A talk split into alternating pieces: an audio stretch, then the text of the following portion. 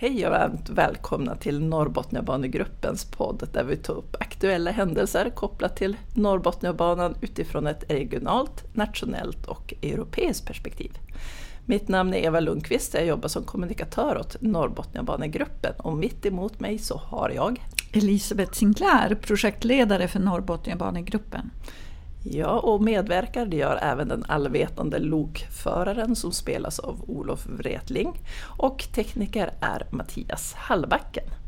Ja, i det här årets första poddavsnitt eh, så tar vi upp järnvägsplanerna mellan Dova och Skellefteå som vunnit laga kraft och vad det egentligen betyder för Norrbotniabanan och regionen i stort. Och eh, sen är det ju Trafikverket som planerar och bygger Norrbotniabanan, men vad ansvarar kommunerna för egentligen? Och vi kommer även att prata om Trafikverkets inriktningsunderlag och den bild av norra Sverige som SCBs prognoser skapar. Mm, som har skapat väldigt mycket frustration och upprörda känslor. Så är det. Mm.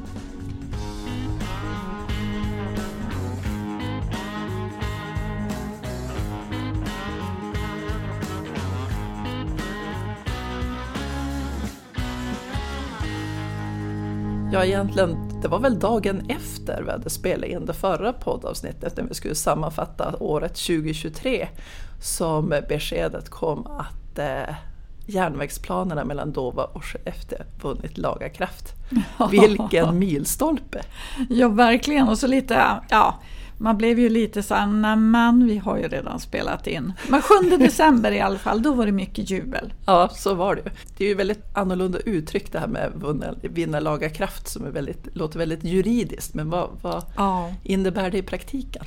Alltså det är en förutsättning för att Trafikverket ska kunna påbörja bygget. Och eh, det är ju en massa saker som, eh, vad ska man säga, det blir som en startskottet för att komma igång med saker och ting.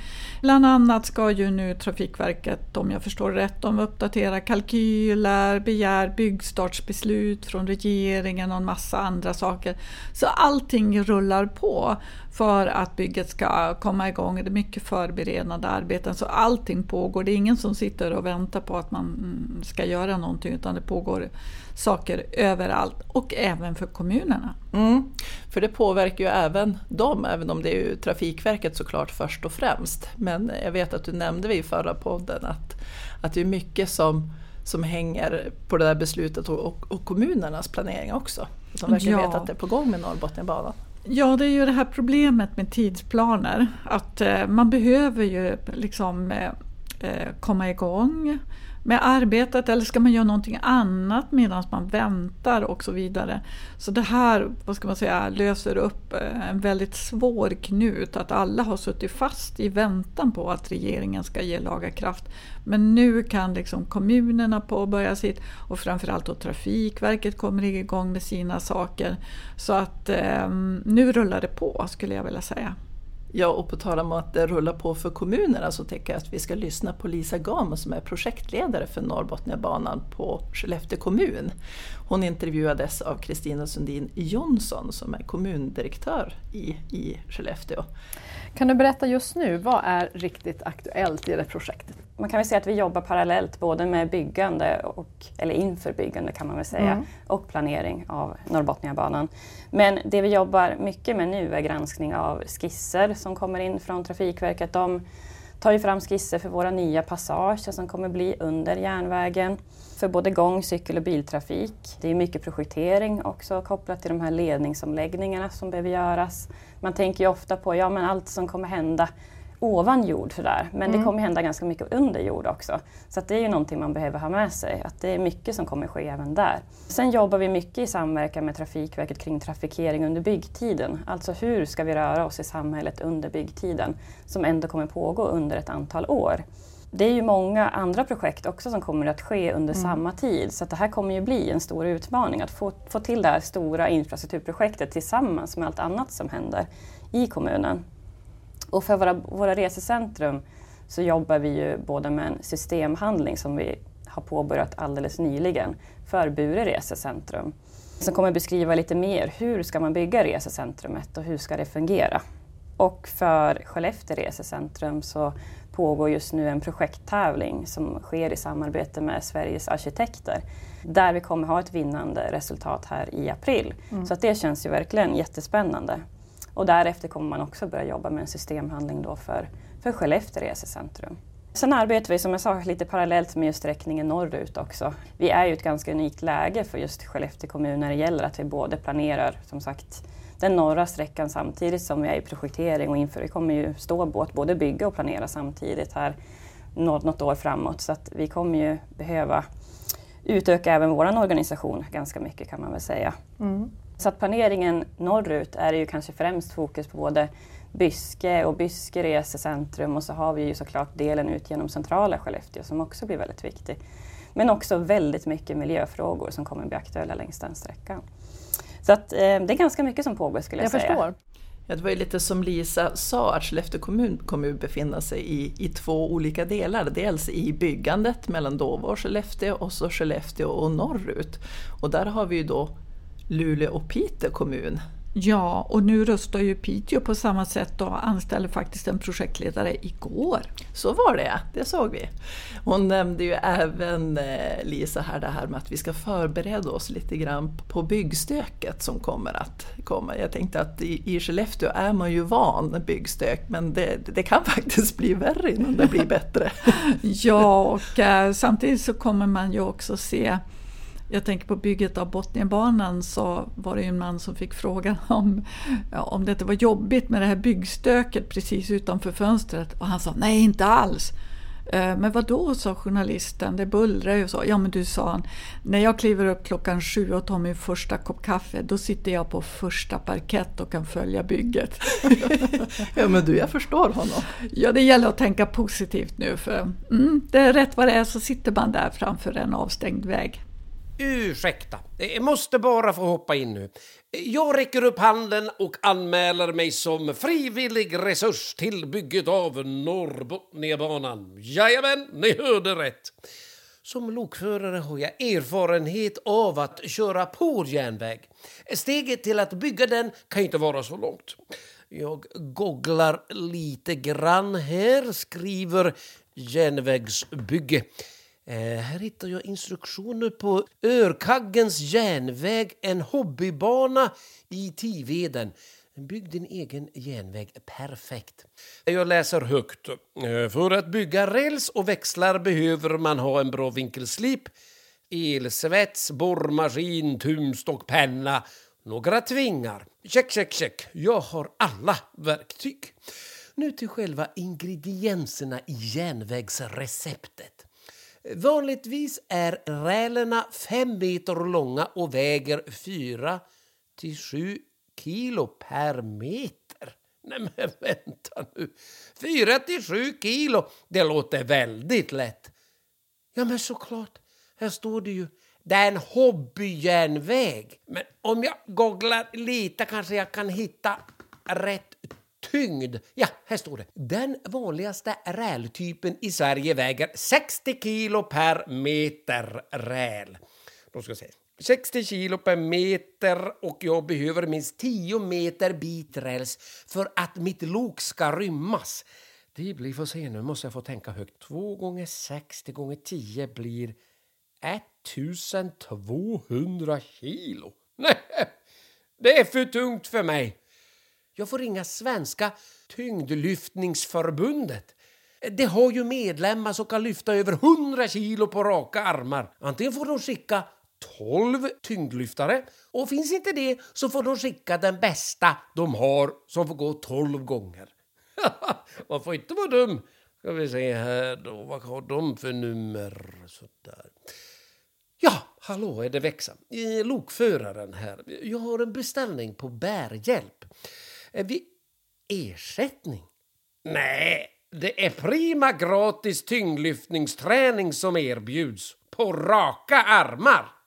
Elisabeth och Eva, eh, jag ber om att få återkomma i ärendet. Eh, jag måste räkna på det här. Över till Elisabeth och Eva. ja, så enkelt kan det vara att bygga järnväg. Ja, precis. Det kanske är någonting man ska testa det där. Nu har vi ju pratat lite grann om, om det regionala planet och så tänker jag att vi ska lyfta blicken eh, nationellt. Och jag tror att det var det du tisade lite grann om där i början, om, om, om frustrationen. För jag anar att du menade inriktningsunderlaget som kom den 16 januari. Kan du, kan du utveckla det lite? Mm, ja, det är ju så här att nu så har ju Trafikverket börjat arbeta med nästa 12-åriga transportinfrastrukturplan som gäller hela Sverige. Och det tar nästan fyra år för regeringen och Trafikverket och alla som ska lämna remissvar innan den är på plats. Den senaste klubbades ju i juni 2022 då, utav Thomas Eneroth och hans regering. Och nu så ska man då börja på en ny 12-årig plan. Man kan egentligen säga att man i grunden finns ju en massa beslut som ligger i den nuvarande planen och så uppdaterar man den. Man kanske måste omprioritera, man kanske måste sätta nya ekonomiska ramar. Så det är ett väldigt stort eh, arbete som görs.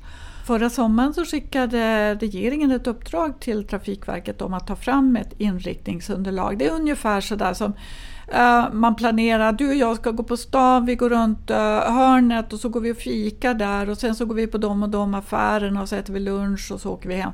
Så att man har en plan så man vet vart man är på väg. Och Men man får inte veta hur mycket man ska fika och vad man ska fika. Exakt, där mm. är vi mm. inte och inte vad man ska handla heller. Bra metafor!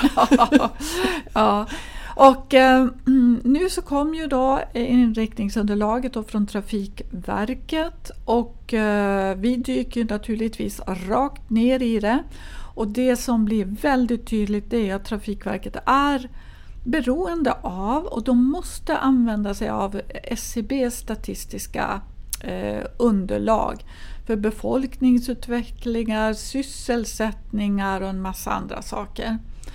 Och det är så här att, att äh, Statistiska centralbyrån då, som SCB står för, de gör ju äh, prognoser för hur befolkningsutvecklingen ser ut i Sverige. Och det blir som trendframskrivningar. Man utgår från det som har varit förr och så drar man ut den här linjen. Och vad händer då? Två saker. Det ena är att SCBs siffror är ganska gamla och eh, ska uppdateras nu i april. Men man använder sig av de här siffrorna och vad pekar de på då? Ja, men de pekar på att sysselsättningen i Norrbotten och Västerbotten kommer att minska. Mm. Ja, eller hur? Där kommer frustrationen. ja, precis. Befolkningsutvecklingen i Norrbotten ska minska. Och befolkningsutvecklingen i Västerbotten, det bara ska öka marginellt och sen så kommer också siffror på att eh, godsflöden eh, av stål, malm, skog ska minska i jämförelse med Trafikverkets senaste rapport. Och vad liksom, stämmer den här bilden överens i ditt huvud med utvecklingen som vi ser i norra Sverige?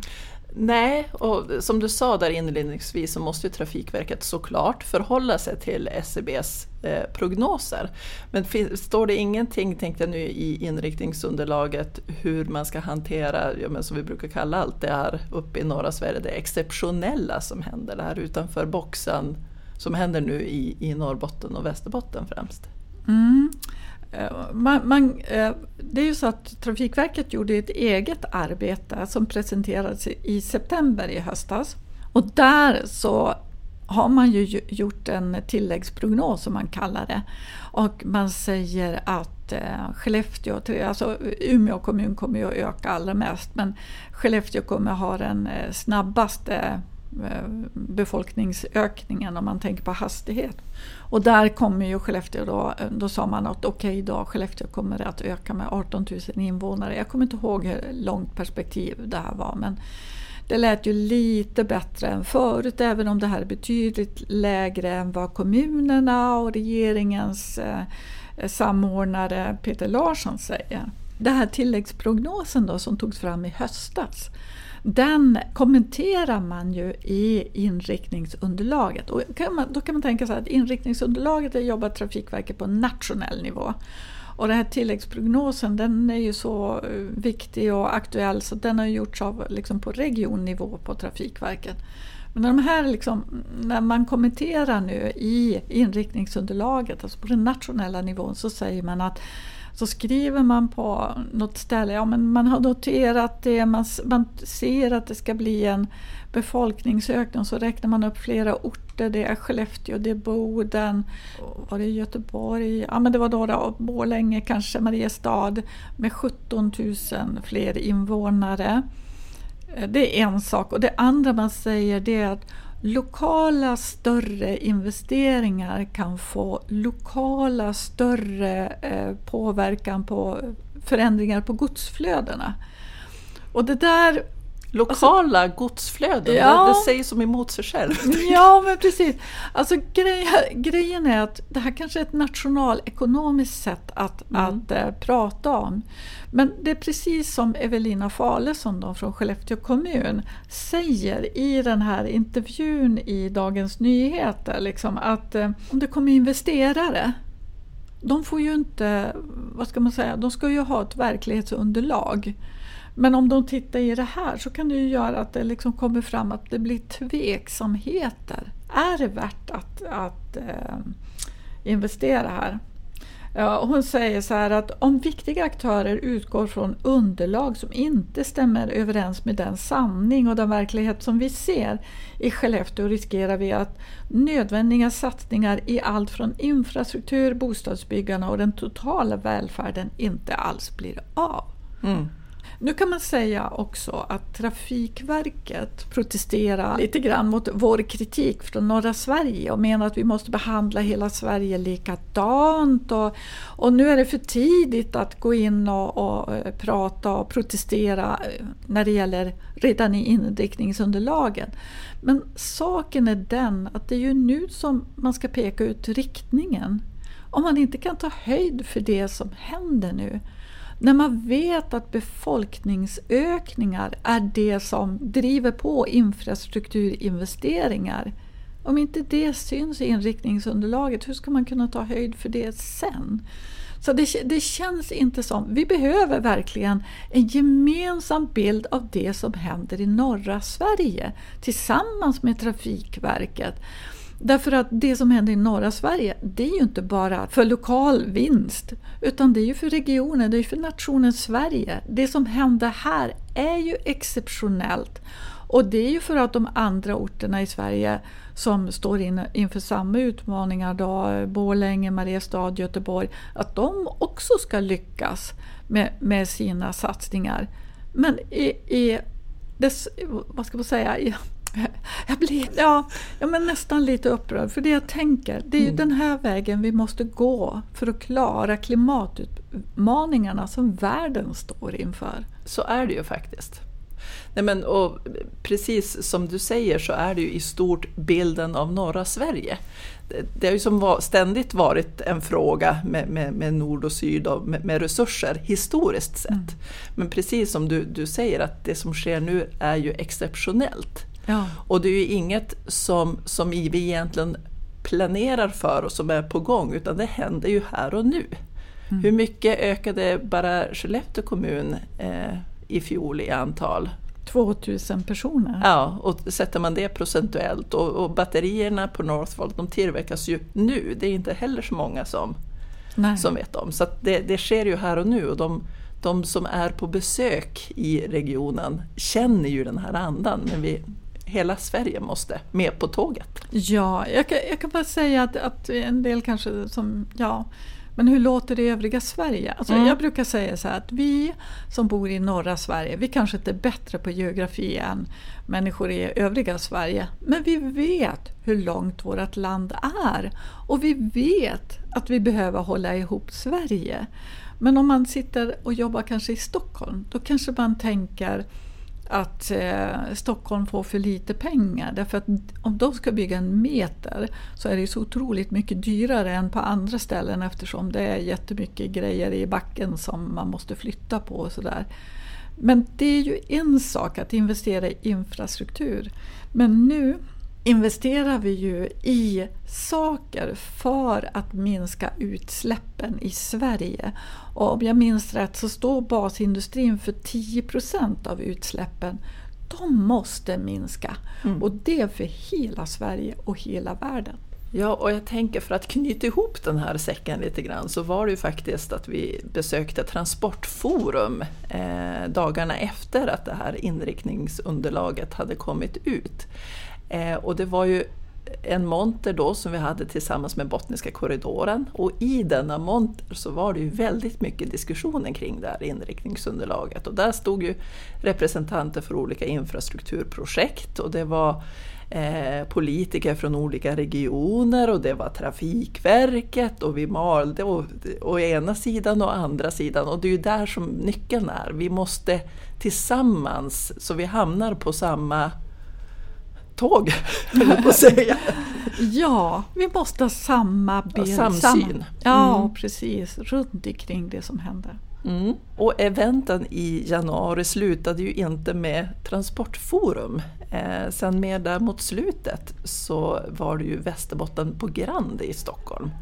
Eh, du var ju på plats och ja. träffade massa viktiga personer. Och Ja, alltså Västerbotten, mm. ja, Västerbotten på Grand, det gjordes nu för 34 året i Oj. rad.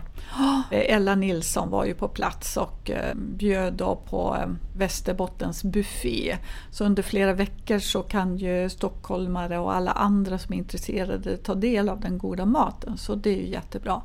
Men det har ju också blivit en fantastisk plattform för vi som arbetar med de här frågorna. Så det var inte bara vi som hade seminarium där utan det är flera andra spelare. Det handlar om ja, infrastruktur eh, såklart men också medicin och energi och en massa andra saker.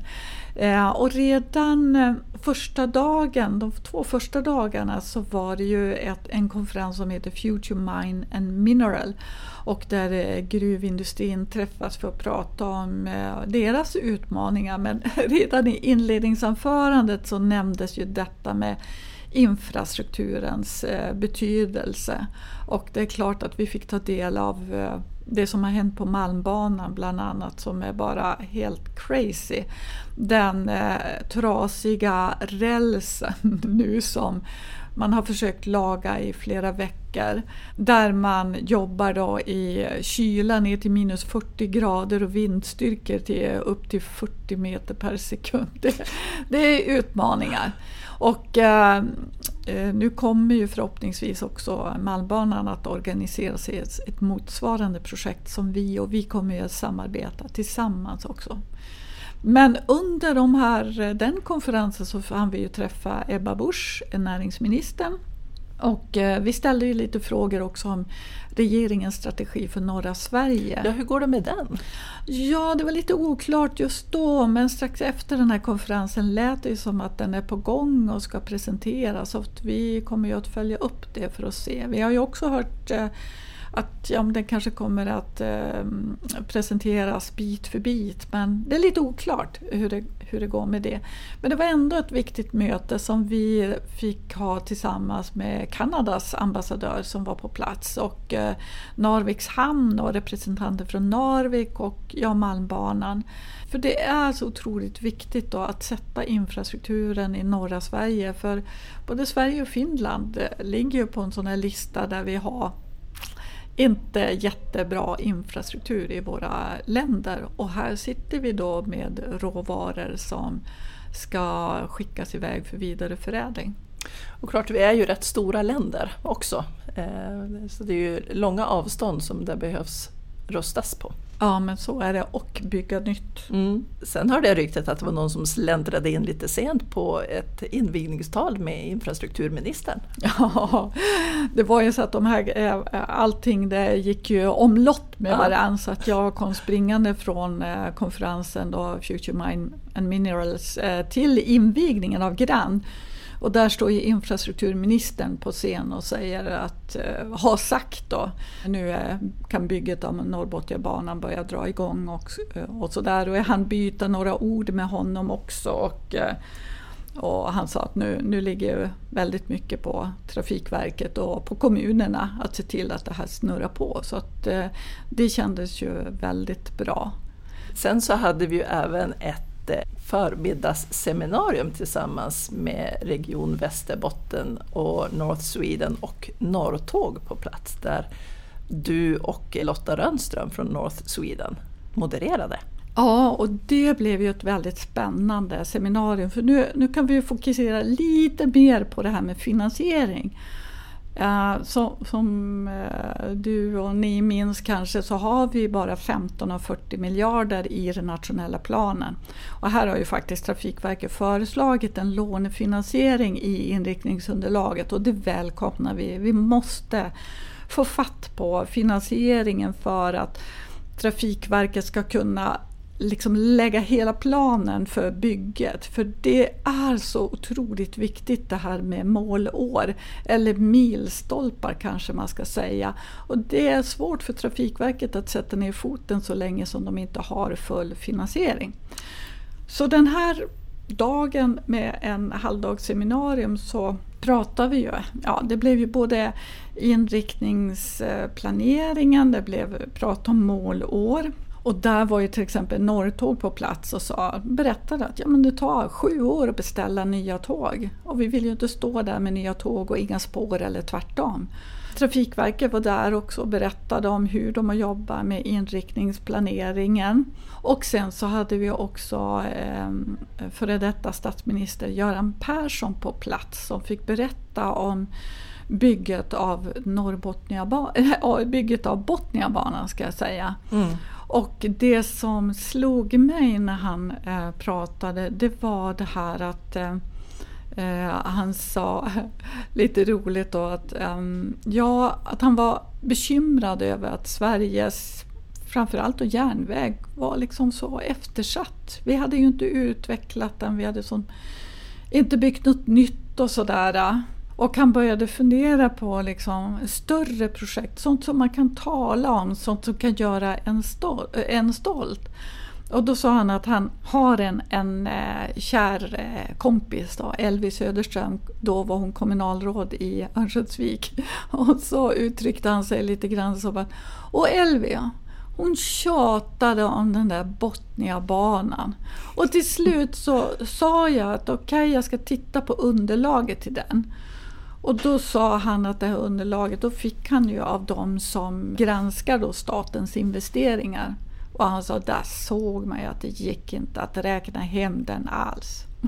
Jag var ju samhällsekonomiskt olönsam. Men, men, men, du menar att, att, diskussionerna var även då när han var statsminister, att det var eftersatt eh, järnvägen ja, ja. Det är som samma, det går som på repeat. Ah, ja, fast på ett annat sätt om du säger att då, det fanns inget framtidstänk i järnvägen. Okay. Det finns det mm. idag. Mm. Det finns jättemycket framtidstänk om järnvägen idag. Men pengarna finns inte där. Vi överutnyttjar järnvägen idag så att underhållet får ju så stor betydelse i, idag också. Men eh, då bestämde han sig för att eh, kan det här verkligen stämma? Och så började han titta på verkligheten och hur det ser ut. Och så sa han att, nej men då såg han ju att nej men det här, de här uh, underlagen som han hade fått, nej, de stämmer inte. Så vi kör, vi bygger den här banan. Och ett, där kan man ju faktiskt säga vad viktigt det är med påverkan. Mm. Alltså tala om, det här ser vi, de här möjligheterna ser vi. Kan vi jobba så här? Alltså det är viktigt att vara en röst ute för samhällsutvecklingen. För han sa Kommer man att se om Norrbotniabanan, den där Elisabeth Sinclair, hon bara tjatade och tjatade. Ja, men, ja, det kanske blir så. Men han sa också där att, att på slutet så sa han så här, för att om det inte hade varit så, då kanske jag hade stått och pratat om ett annat projekt i södra Sverige här mm. idag.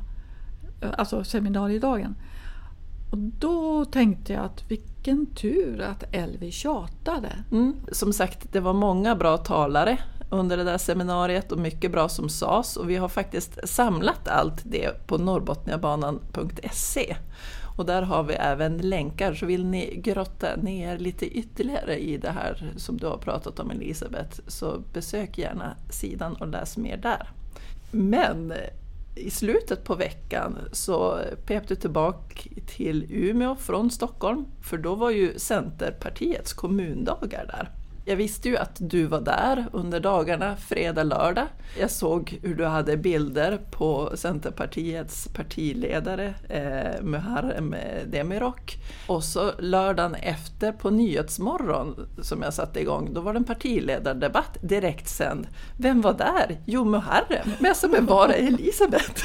och, och, hur han har tagit sig hit så fort. Men du hann knipa han innan han for iväg till Nyhetsmorgon. Ja, den, ja, den stackaren han hann ju inte vara med på middagen eh, på, på kvällen utan han hade åkt ner till Stockholm. Ja. Men jag hann ju lyssna på Muharrems invigningstal och där nämnde han ju faktiskt eh, våra järnvägar. Och där han sa att, att eh, ja, han konstaterade att Trafikverket har slagit fast att vi har en infrastruktursunderhållsskuld på 150 miljarder. Och att man vill ju, Centerpartiet vill få bort det de kommande eh, decennierna. Så han sa att, att eh, under de kommande tio åren vill Centerpartiet investera minst 10 miljarder om året i infrastruktur. Rusta varje bortglömd järnväg, lägga ny räls och så pratar han lite om annan infrastruktur också. Men det kan vi hoppa lite grann. Han menade på då att det är att gå från ord till handling och påbörja ett Sverigelyft. Och det här var, jag tyckte det var ett väldigt starkt tal. Och eh, infrastruktur är verk verkligen på partiernas läppar just nu. Med riksdagspartierna som lyfter fram det här att jo, men vi måste till med någon typ av lånefinansiering för att få till alla de här projekten. Mm. Just när har varit eftersatt under så pass lång tid. Ja, och sen så ty tycker jag också att vi har, alltså vi överutnyttjar nästan våra svenska järnvägar. Det är så populärt. Det är så, ett så himla bra transportmedel. Och eh, det är så svårt att underhålla den. Det är svårt att komma ut på banorna nu och de kan få jobba 15 minuter, en halvtimme, sen måste de bort för det kommer ett tåg. Mm. Och då är det klart att det blir dyrt också mm. när man ska hålla på så. Men mm. man behöver bygga nytt för att kunna avlasta de här järnvägarna. Ja, vi har ju nämnt nu alla event vi har varit på och det är ju en, det är ju en logistik tänker jag för dig att resa mellan, då är det främst du som gör det. Men det är också logistikmässigt, eh, vi är ju utställare på alla dessa event och, och ska skicka montrar i postburar som ska komma i tid och Ja, jag vet inte vad jag ska göra utan dig Eva som sitter på våran räddningscentral, ledningscentralen och, och liksom styr allting och talar om för mig vad jag ska ta med mig och vart jag ska åka. Det är nog eh, svårt ändå. Jag tänkte just det här med den personliga logistiken, det har ju hänt en del saker eh, Ja, men dig. alltså eh, kan man köra över mobilen eh, när man backar ut ur garaget? Jo, men sånt kan ju hända och när man sitter på tåget, det är klart att man kollar efter om man har glömt något någonting. Och, eh, men har man ställt väskan på glasögonen är det klart att man kan glömma dem där. Men jag vet inte om jag ska liksom skylla det på jobbet eller om det är någonting inom familjen. Men sånt kan hända. Om det är något släktrelaterat eller? Ja. Elisabeth och Eva, det ni och kanske du som lyssnar behöver just nu är min lokförargympa. Börja med att blunda, släpp ner axlarna och ruska på huvudet. Så här. Lite försiktigt med nacken bara. Sträck ut armen rakt ut åt sidan. Fatta tag i tågvagnsdörren. Och nu så öppnar vi och stänger dörren. Och så nu öppnar vi och stänger dörren. Bra träning! Det är en tung dörr. Upprepa gärna övningen med höger och sen vänster arm. Äckla, du får med både triceps och biceps. Sådär ja. Vid nästa övning så använder vi oss av det som finns i närheten. I mitt fall ett par rena, eller ja, ganska rena långkalsonger. Greppa benen i varsin hand som jag gör nu och sträck ut dem till max i brösthöjd. Och släpp efter och dra ut och släpp. Och dra ut och släpp. Det är bra resår i de här långkalsongerna. Nu till nästa övning där du ställer dig med höger fot på ena kalsongbenet och sträcker ut det diagonalt över bröstet mot taket med vänster hand. Ett och två, ett och två. Upprepa gärna flera gånger. Ett ett och... Resår här! Och nu byter vi till högra foten och drar ett och... Nej, där gick benen av. Och här står jag med ett par kortkalsonger. ja, så kan det gå. Nu måste vi sätta oss ner efter ett sånt här långkalsongspass. Nu är det dags att runda av med avslappning. Vi lägger oss ner på golvet. Hmm. Lite trångt här i lokförarhytten, men där ska vi se. Så där ja. Nu tar vi och lyssnar på tågets rogivande ljud. Andas in och ut. Andas in. Mm. Mina.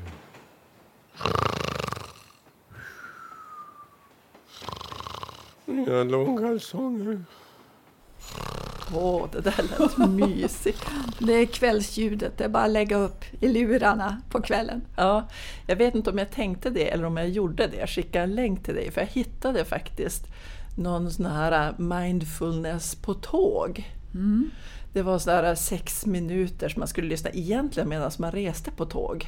Ja, okay. eh, och, och, och, slappna av. Men jag tänkte att ja, jag sitter inte på ett tåg men jag kan ju försöka ändå. Ja, men jag kan säga att jag har, när jag har legat nu på, eh, i sovvagn ja. så jag har kommit på att det är bäst att ha en kupé mitt i vagnen för längst ut mot kanterna så är det lite mer buller.